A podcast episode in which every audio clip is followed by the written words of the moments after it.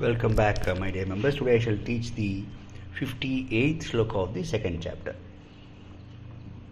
यदा संहरते चायं कूर्मोऽङ्गानीव सर्वशः इन्द्रियाणीन्द्रियार्थेभ्यः तस्य प्रज्ञा प्रतिष्ठिता ऐ यदा संहरते चायं कूर्मोऽङ्गानीव सर्वशः इन्द्रियाणीन्द्रियार्थेभ्यः तस्य प्रज्ञा प्रतिष्ठिता।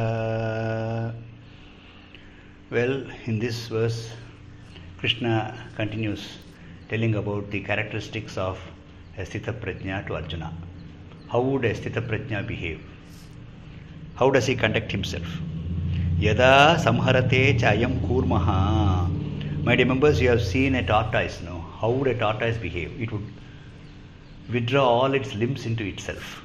Samharate, it would withdraw Kurmaha means tortoise, Angani, all its limbs, Sarvashaha, wholly, W H O L L Y, completely into itself. You have seen a tortoise, no? In the same manner, a Sthita Prajna also, Samharate, withdraws Indriyani, all his sense organs or senses, Indriyarthebhya, from their respective sense objects. He would withdraw from their respective sense objects. Hmm? Tasya prajna pratishtita. Such a person's wisdom, prajna means wisdom, pratishtita is well established. His wisdom is steady. What is the meaning for withdrawing all the senses from their respective sense objects? Eye is a sense organ, it has its own sense object. You understand what it is.